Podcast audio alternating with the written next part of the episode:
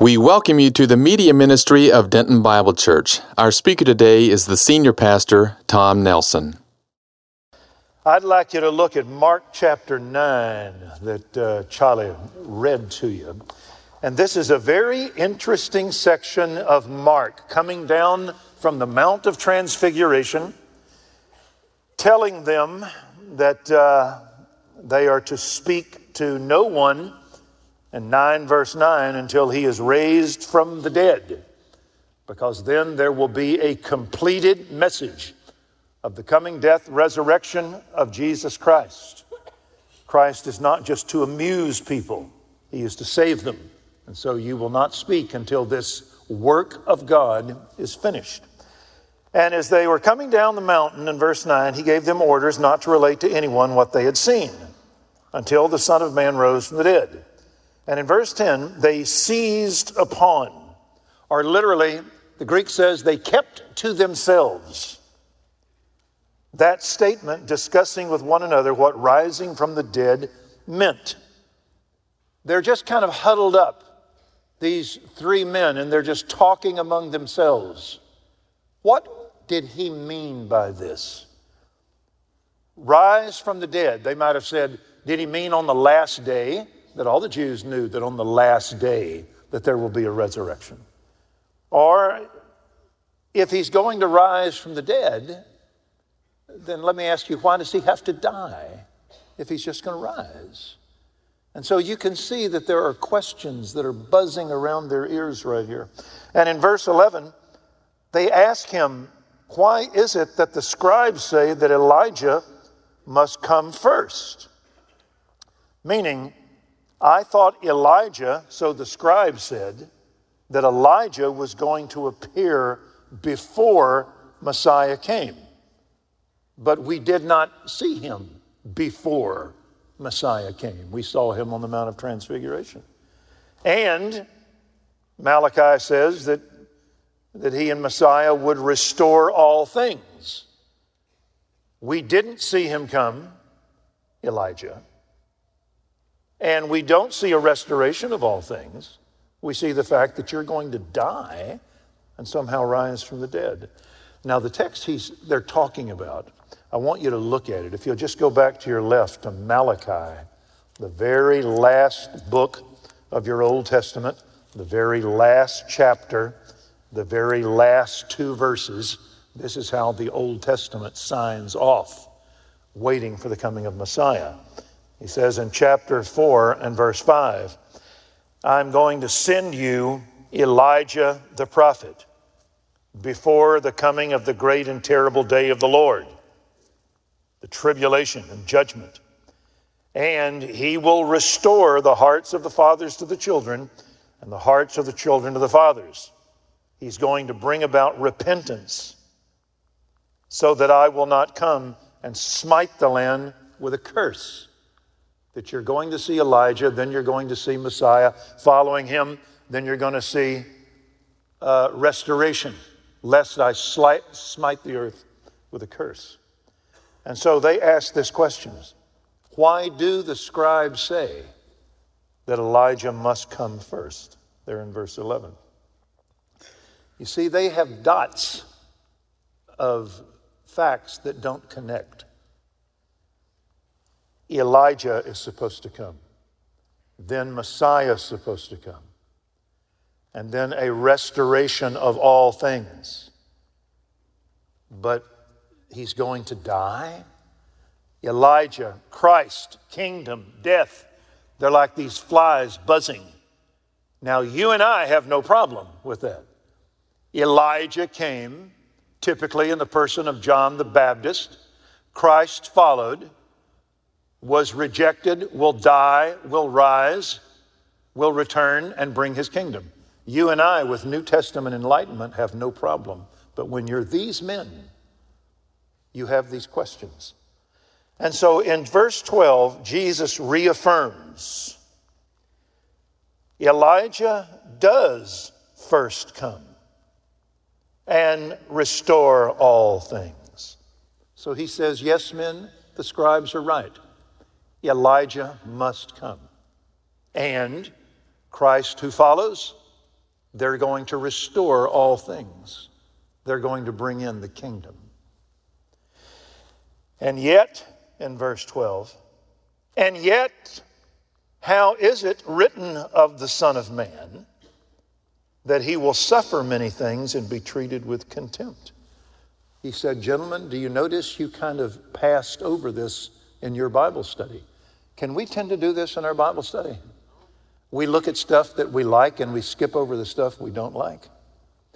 And so he says, Yes, Messiah will come, like the scribe said. And Messiah, I'm sorry, Elijah will come and Messiah will come. But how is it also written that he will suffer and be treated with contempt, that he will be rejected by the nation? And he says, This is written.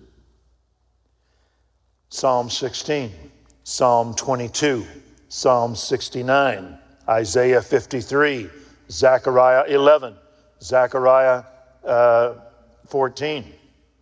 We can be selective over verses we like and verses we don't like.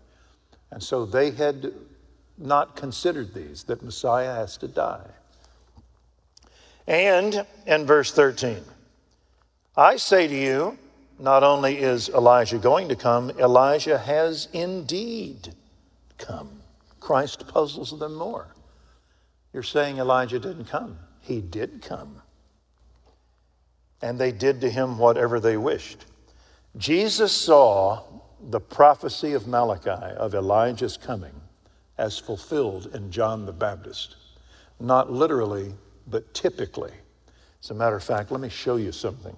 If you'll look at Luke in chapter 1 over to your right, Matthew, Mark, Luke, just look at chapter 1 whenever Gabriel is announcing to Mary the virgin birth of our Lord.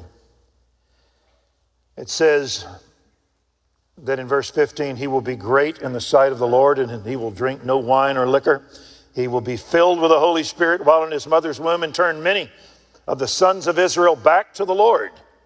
It is he who will go as a forerunner before him in the spirit and power of Elijah. Now, those are the words of Gabriel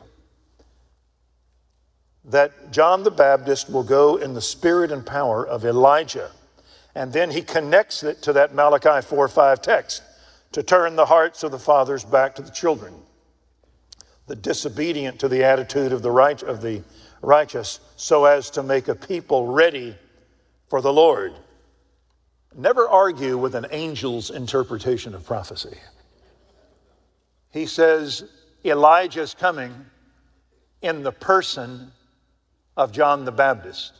Now, in what sense was John the Baptist and Elijah, were they typical of each other?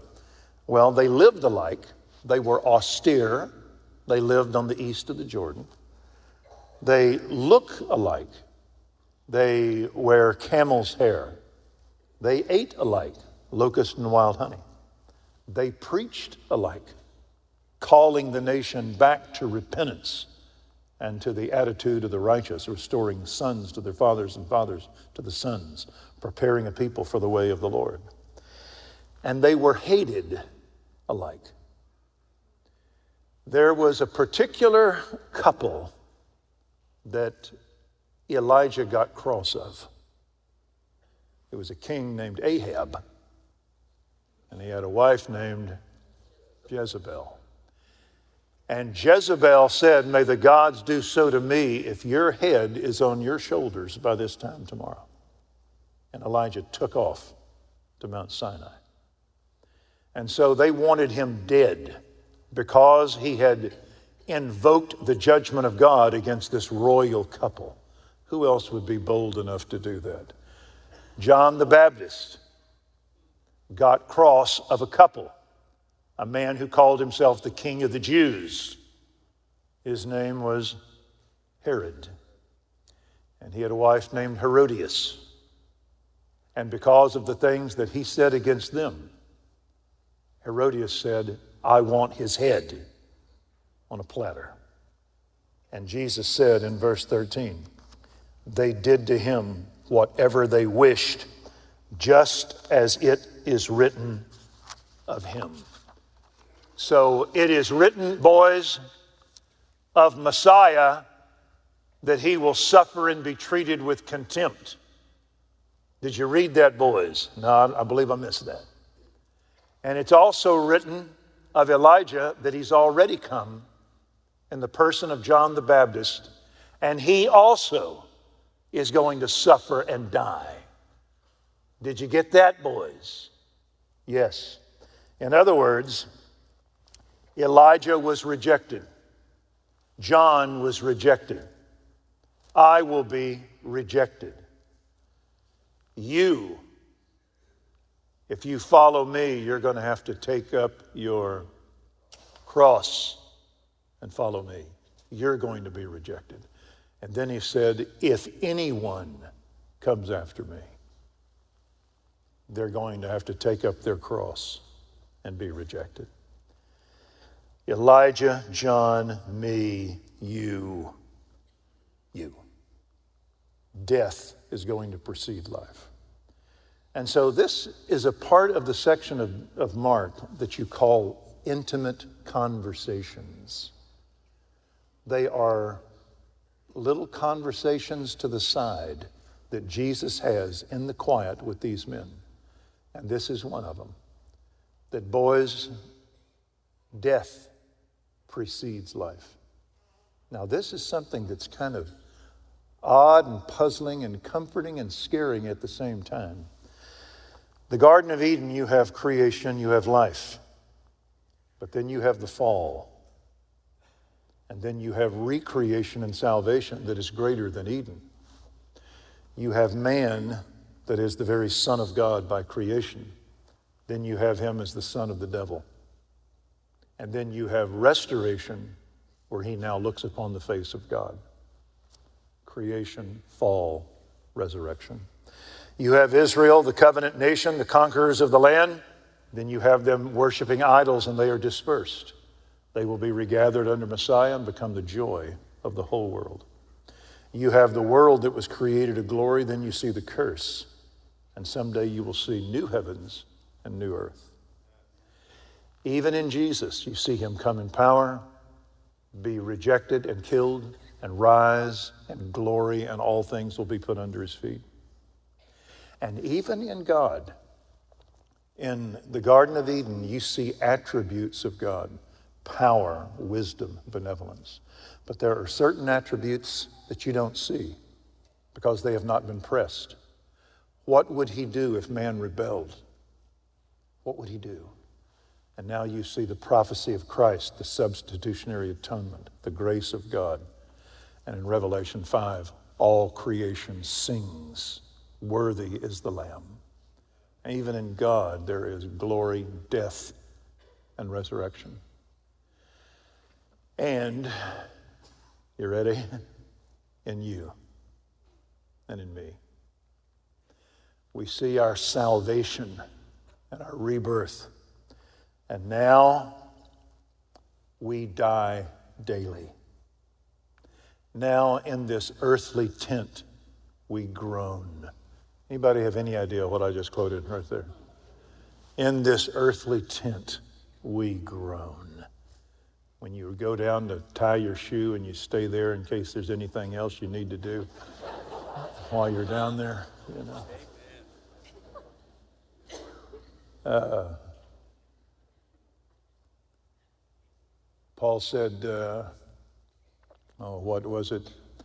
Our light affliction, which is just for a moment, worketh for a far greater and exceeding weight of glory. Now we are in the process of dying. And we learn that my mind isn't strong enough. I need His Word. My will isn't strong enough. I need prayer and I need His grace. My way is not correct enough. I need His guidance. My life is not big enough. I need to build mine on Him. That we die daily. Have y'all discovered this? When we became Christians, all of us saw God usually just as a genie of all the great things He was going to do for us. And then He began breaking us down to refinish us, taking us apart and putting us back together again. Oh, but you ought to see the final thing in the eternal state uh, where there's no mourning, nor crying, nor death, nor pain, and they shall reign forever. And so that's our final estate. And so this is a intimate conversation that Jesus has with his men. Has he had that conversation with you yet? I've had to have this with him a number of times. He does all the talking, but it usually comes in the area of why, God? Why? Because you're going to trust me and you're going to rest in me, and I'm going to be your all in all. And you're not there yet, but I'm going to bring you there. You're going to walk with me in the valley of this shadow. And so that's the quest of the Christian. Well, in verse 14, as they come down the mountain, they come to find something. They came back to the disciples and saw a large crowd around them and some scribes arguing with them. The nine guys that didn't go up the mountain, he comes back and he finds an argument of Jews chiding the apostles for their failure in casting out a demon. That you see great glory on the mountain, and then you come down into the valley into this mess. And in verse 15, the entire crowd saw him and they were amazed and began running up to greet him. And he asked them, What are you discussing with them? Greek word is dialogue. What are you guys dialoguing about, back and forth and arguing? Well, verse 17, one of the crowd answered him, Teacher, I brought you my son, possessed with a spirit which makes him mute. And it seizes him and slams him to the ground, and he foams at the mouth and grinds his teeth and stiffens out. And I told your disciples to cast it out, and they could not. You notice he, the, someone in the crowd answered. One of the crowd answered because the disciples are too embarrassed. What are y'all talking about? Well, we failed miserably on this guy. And now the scribes are getting on us and we're arguing with them. None of the scribes answer because they're ashamed. So somebody in the crowd tattles. Here's what happened. We had this guy, we had this kid, we brought him, and your guys went through all their hocus and pocus Help, demon. Yep. Didn't work. And so now in verse 19, and Jesus answered, O unbelieving generation, how long shall I be with you? How long shall I put up with you? Bring him to me. Don't soften it. That's a rebuke to the disciples. And Isaiah 63 and verse uh, 8 through 10, the same words are spoken to the unbelieving Jews of Isaiah's day. Jesus uses it to speak to the entire future community of unbelief. One commentator said, How long could Christ put up with such incompetence? Bring him to me. And in verse 20, they brought the boy, and when he saw Jesus, immediately the Spirit threw him into a convulsion. And falling to the ground, he began rolling around and foaming at the mouth. The book of Matthew throws a different light on it. The father said, Lord, have mercy on my son, for he is a lunatic. I said, I've said that. A lot of us have. Have mercy on my son. He's a lunatic. The word in English, lunar tick, is the same as in Greek. Lunar means the moon, that it was felt that epilepsy would occur at darkness. It's kind of a superstition, but that's when they thought it would come at darkness. And the Greek word is the root word is the word selene, which means the moon. He is moonstruck. Up on the mountain, you had a child in the light, the only begotten Son. Down here, Matthew says, Have mercy on my son, my only son. We've got another only begotten Son. One's in the light and one is in the dark. One's a child of the light and one is a child of the dark. One, God speaks, and this one, Satan speaks. So you see now why the disciples wanted to stay up on that mountain. Because when you come down, man, you come down into a war zone. Would you agree? When you come out of church, when you go out in the streets, you're in a war zone. And so this demon sees Jesus, and one commentator said the spirit betrayed his malicious intent to destroy the child and of his contempt for Jesus. Those are two things Satan does well hold God in contempt and to destroy his creation. And so he does. Jesus in verse 21 shows compassion. How long has this been happening to him? He said, from childhood. It is often thrown him both into the fire and the water to destroy him. Meaning he doesn't just want to torment the child, he wants to kill him. And he said, If you can do anything, take pity and help us. This father, has, he has pain, he has heartache that has gone a lifetime, and his faith is weak. And so he says in 22 If you can do anything, take pity on us and help us. Verse 23 is the only time in the Gospels that Jesus becomes sarcastic with somebody. If you can, you can just hear him saying, Is that what I heard you say? If you can, all things are possible to him who believes. Another great commentator said this There are spiritual facts that this man has to learn. If you can, it's as if he says, I'm not the one in question if I can. That's not a question. The question is you. All things are possible through him or in him who believes. You have got to answer that question, not me. Incidentally, that phrase, nothing is impossible with God, uh, Let's see. Yeah, all things are possible to him who believes.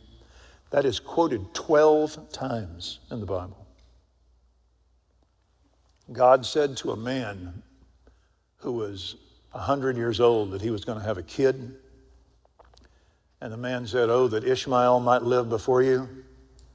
And God said, Nothing is impossible with God. Who's the man we're talking about? Abraham. God told Moses to feed the multitude of Israel. Moses said, Shall I pull up all the fish of the sea? And God said, Nothing is impossible with God. God told Jeremiah to buy some land just before they go into exile because I'm going to bring you back. And he said, Ah, Lord God, thou hast made the heavens and the earth by thy great power and thine outstretched arm. Is anything impossible for thee? a guy named Zerubbabel is trying to rebuild the temple. And it's difficult. God speaks through Zechariah to Zerubbabel and says, Is anything impossible with God?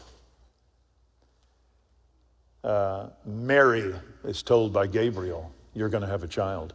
How can I? I've never known a man. Nothing is impossible with God. This man here, his life he loves this child and it's destroyed. Ever been there? Nothing is impossible with God. And after this, Jesus is going to go away with these men. He's going to have a conversation with them. And they're going to say the great question that all the church has to ask in the light of failure why could we not cast this out? Jesus said, The reason your faith is little and you don't pray. If you had faith like a mustard seed, you'd say to a mountain, symbolic of a kingdom, be cast into the sea, and it would obey you. This kind comes out by prayer. Nothing is impossible with God. Paul paraphrases it I can do all things through him who strengthens me. This is not a blanket prayer that God has to be our genie, but it's the idea that nothing lies between us and any possibility but the power and the pleasure of God, that He's there. And if it happens, it happens. If it doesn't, there is a wise reason, but God can do anything. And so, all things are possible to him who believes.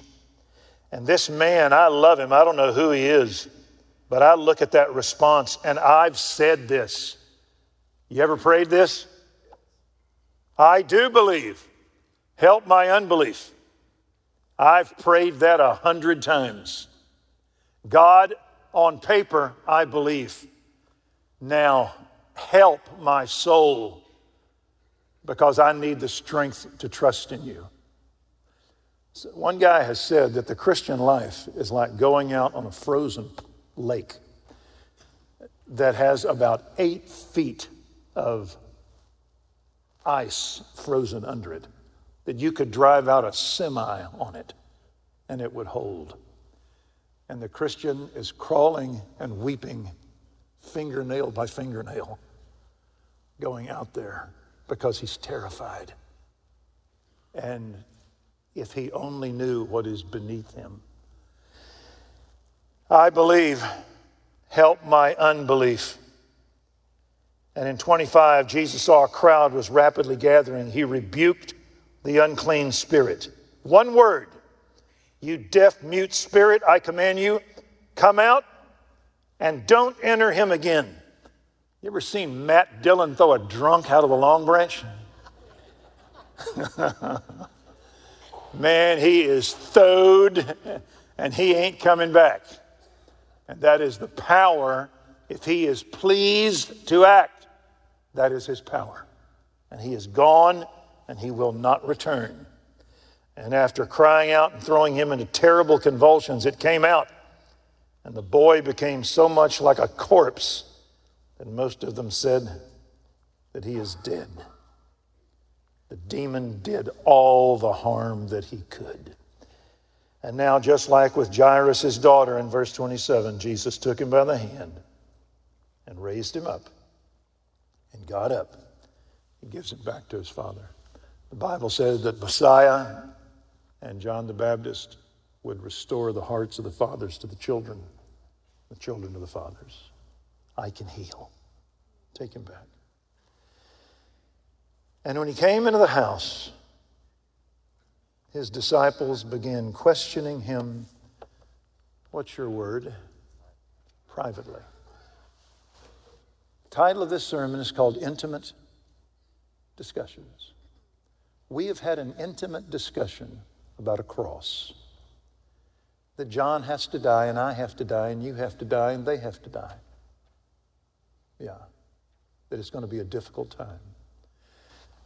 That's why, incidentally, don't get so upset by Canaanite News Network. All right. Don't get upset by Fox. Don't get upset by CNBC.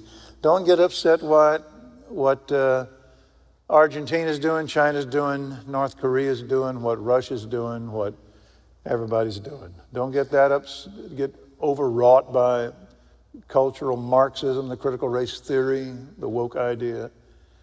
Uh, man has been a perverse and crooked generation for a long time. Uh, God called Israel crooked, perverse generation. You're crooked, you're disobedience to God, and you're perverted. Uh, Simon Peter told them to be saved out of this crooked, perverse generation. Paul said, Hold forth the word of life, to which you shine in the midst of a crooked, perverse generation, like stars in the night. And so Christians have always been saved out of a world full of crooks that are disobedient to God. And then their activities become perverse. Uh, we're in far better shape than the Roman Empire when Paul was here. So when you go out there and see craziness, what did you expect with the children of darkness, who despise, loathe, and hate the notion of Yahweh. And so you just circle up and come in tight and love each other, keep hanging strong, preach to it and go out and do sorties into it and then return. But this is a crooked, perverse generation. You know, my president of my seminary said, You know, I always knew this world was sliding down. He said, I didn't think it would happen in a weekend. I said, I know what you mean. Well, now they ask this question in verse 28 that has to be asked by all the people of God. They came into the house, and the disciples became questioning him privately. Why could we not drive it out? Why on the mountain is there power, and in the valley there was weakness? And Jesus said, now to look at this, I want you to flip to Matthew 17. Just go back to your left.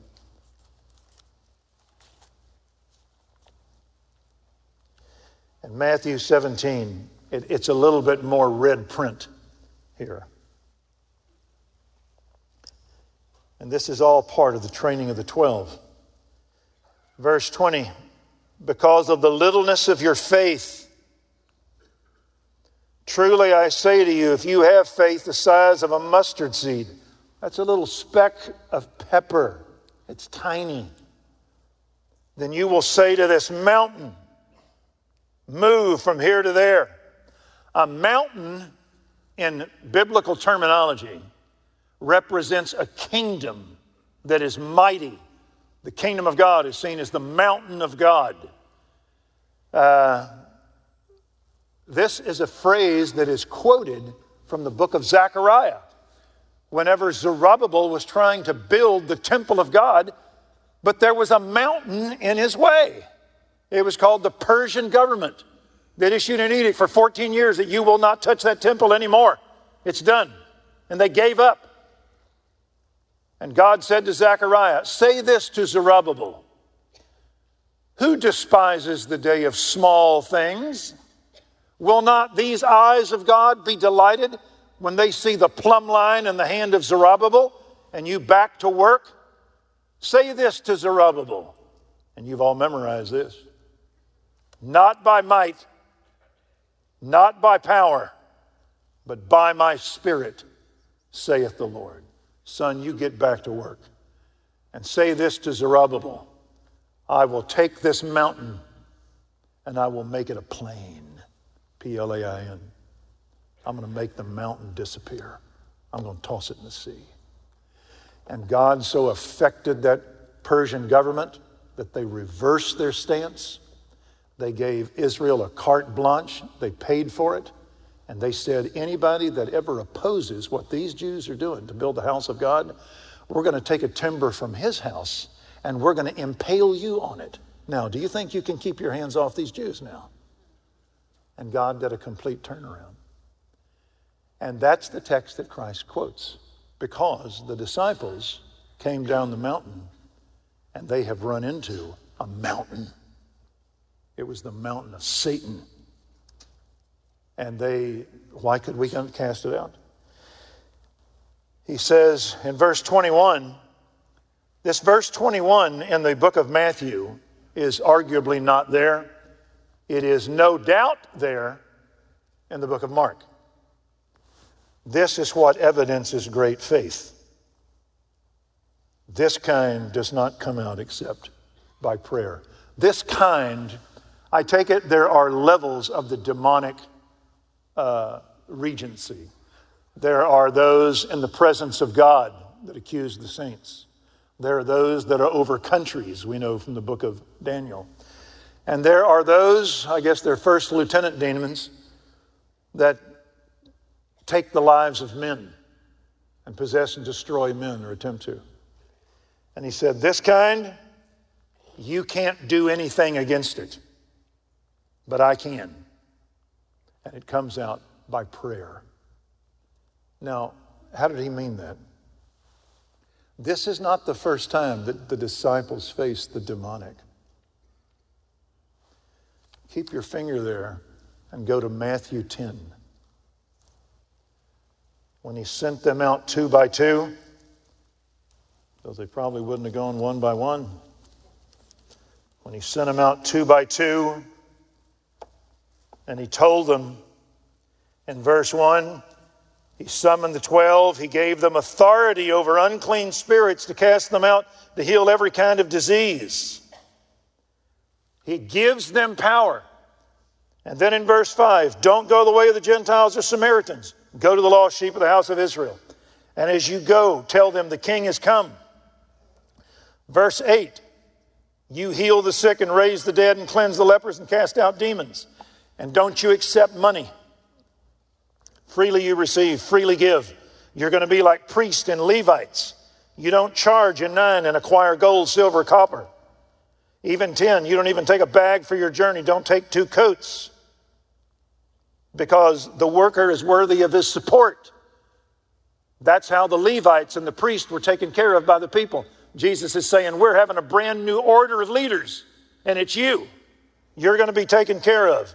When you enter a city in verse 11, go into the house that opens the door and don't think that you have to have to leave there. You stay there. And if the house is worthy in 13, just as God blessed those that helped Elijah and Elisha, I will bless those that help you. As God blessed those that helped David, I'll bless those who help you because you are a new order of leaders. You are a new priesthood, boys. Now you get out there and do it. Because in verse 14 and 15, they reject you, they reject me, and they would be better off at Sodom and Gomorrah. Now, do you think that's a little bit of a pep talk right there? I'll guarantee you. And they went out in the power of God's Spirit and called out upon him, and they saw things happen. Back to chapter 17. Time has passed. They have just been told, I'm going to take the kingdom away from them. I'm going to give it to you. You're going to have the keys of the kingdom. I'm going to let you see Moses and Elijah, glorified Christ. God's going to speak. We're going to come down the mountain. And while they're down there, these guys who have now uh, taken on kind of a new confidence, they got the pajabbers beaten out of them. Listen to this. One of my seminary profs wrote this, Lou Barbieri. The point was that the exorcising of a demon was not something that the disciples could automatically assume would happen because of past performance. There must be prayerful dependence on the power of God. The disciples had trusted in the quasi magical power with which they thought themselves invested. There had been on their part no particular preparation of heart and spirit. This, apparently, the disciples had failed to do. Were they drawing on past successes and attempting to perform the exorcism in their own strength? It was clear from the Savior's response that they were not prayerfully depending on God for His power to be exercised in this case. This can happen to ministers, and this can happen to churches. Whenever you fail to see what is called the deep magic, C.S. Lewis said the gospel of Christ is not a ritual, it's not a set of moral rules, it is deep magic. It is God, the Trinity, providing the second person to become one of us.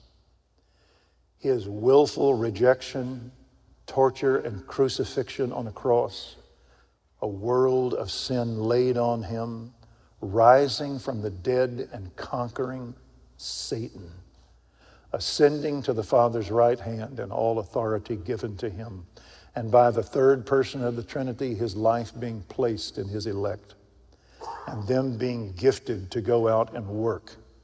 And they work by prayer and invoking the name of God they see souls fall by preaching the Word of God and trusting the sovereignty of God and praising God for His hope. Apart from me, you can do nothing. Abide in me and I in you, and you shall bear much fruit. And C.S. Lewis called that the deep magic.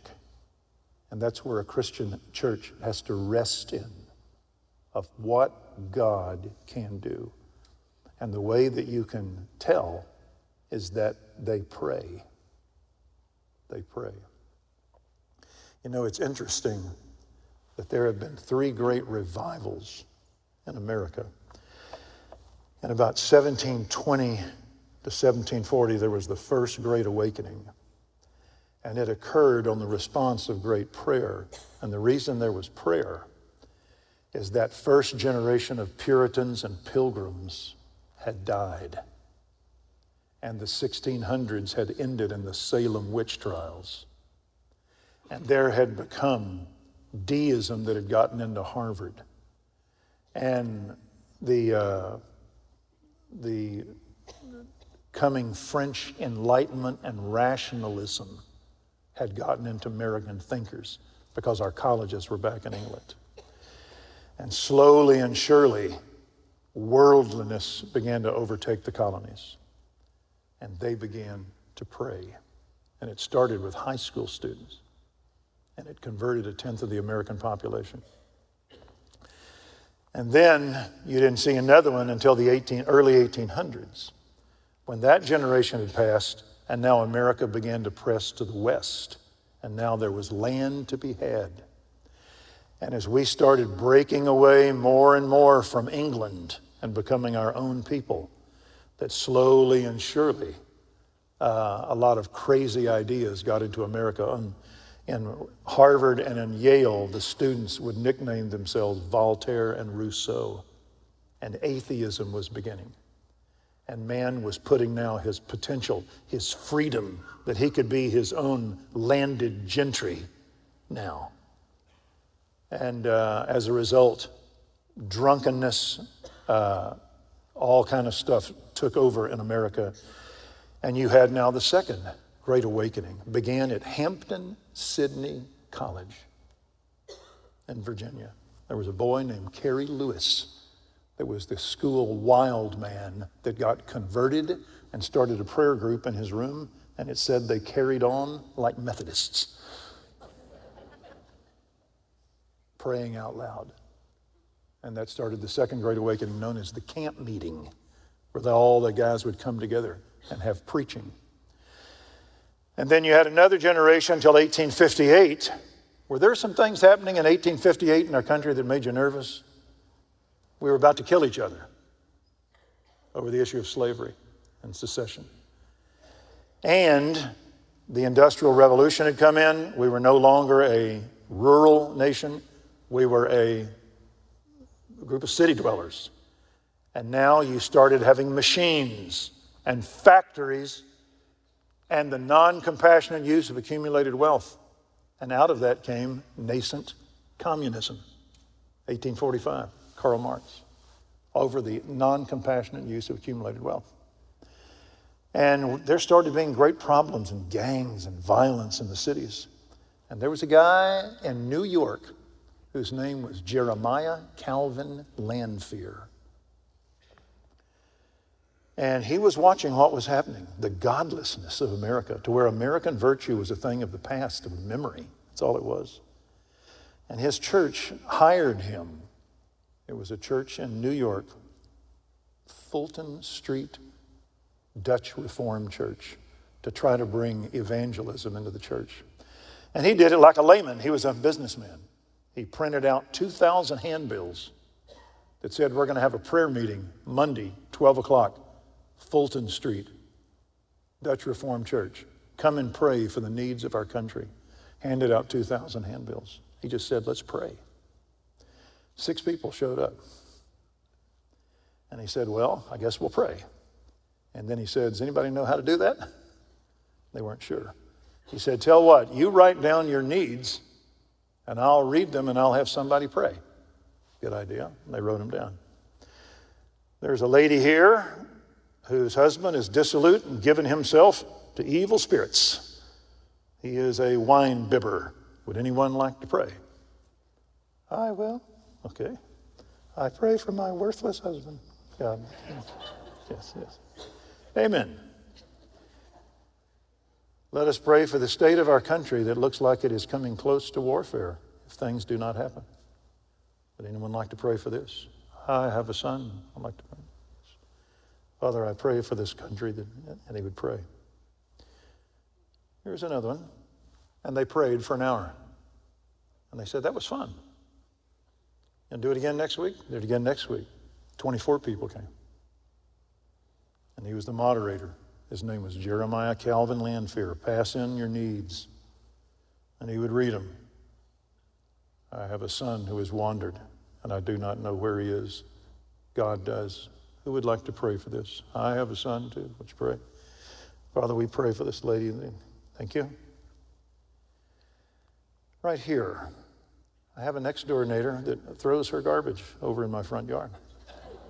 I'm contemplating on killing her, but I see that this would be fun.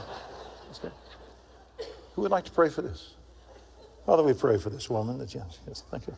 And they had a lot of fun. That was really good. They do it again next week. And they had 50 people show up. And pretty soon they had 200 people show up. And pretty soon they had the entire church filled. And make a long story short, pretty soon in New York they started ringing the bells of the churches at 12 o'clock for people to turn out and go to places of prayer. And all of New York began praying at 12 o'clock for what was coming. And then, whenever New York does something, Boston says we got to do it too. Start praying in Boston every day, or at 12 o'clock, the, the drum, the bells would ring. And then Philadelphia said, We've sure got to do it. Philadelphia began doing it, and it spread all over the country. Noon prayer meetings. And what came out of that uh, was the volunteer student movement of the missions movement. It spread all through the country. It went even into England of the layman's prayer revival. My point is that these revivals all began spontaneously out of fear of people seeing what was happening, that we, it's beyond us now. It's beyond us. Nobody really organized it, they just prayed because they were scared. It was a nation in a foxhole, and they prayed. Jesus said, This kind does not come out except by prayer. I would dare you to try something. Why don't you dare to draw near? You know, that's how this church was started. I had lost my church. I was in a Methodist church. Mel had just gotten kicked out of his Methodist church. We owe liberal Methodism for Denton Bible. And uh, me and a bunch of guys, I didn't have a job anymore. Liberalism had taken over. So, me and a bunch of guys Joe Getz, Mark Jensen, Johnny Jones, Bob Peters. We all went to putt putt golf because we didn't have a church to go to. So, we all went to putt putt. And then we went over to Joe's house on Alice Avenue, single man's house. There was no furniture. We all laid down and they said, What have you been learning at seminary? I said, I've had a class on evangelism and revivalism. And I told them about the layman's prayer revival. And they said in unison, We ought to do that. And so we began praying every Sunday night from 7 o'clock to 8. We would lay on the rug and we would pray. Pretty soon I ran into a guy named Mel Summerall. He said, Why don't you come over to our church? I did. Pretty soon their guys started coming. We packed out the house. Pretty soon the girls wanted to pray. Uh, men and women don't pray together. And so they went to their own house, okay? Sometimes we'd go over and sing carols to them, all right?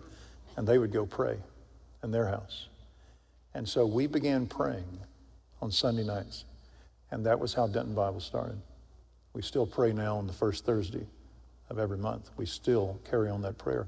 One time I almost quit the ministry back in about 1984, I had just discipled men, built them up, taught them all that they taught me at seminary. They didn't have the same passions that I had, and it fell over. And I said, if I ain't no better than this, shoot, I need to quit. I'll go to Decatur and coach football, make big money. And I almost quit. Long story short, God said, Why don't you pray? And so I began to pray. I mean, I said, I'm going to take you, God, to task. It's going to be me and you. So I took a red notebook of a conference I'd been at. And I took all the papers that were at the conference and threw them away. And then I got some typing paper and punched three holes in it and made me a notebook. I took a pen, drew a line down the middle, and I put March 15th, 1985. And I began to pray for all the things I wanted to pray for. The next day, I put March or May 16th, 1985, and I prayed for everything that day and the th- previous things. And I said, I'm not going to quit praying until you say yes, no, or later. It's me and you, and I'm going to find out about prayer.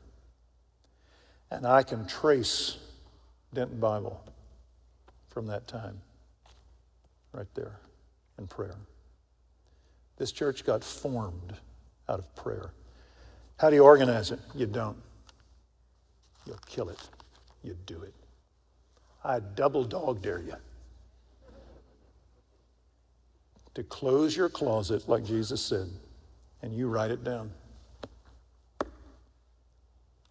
My husband's attitude, my husband's breath, my husband's, he said, going down the list. All right, turn the page. My husband's this. You just pray my children or whatever, and I'm going to pray for this amount of time, and then I'm done.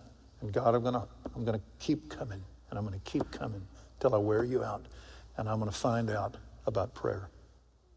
Guy wrote a book on it one time, simply called "Daring to Draw Near." I dare you.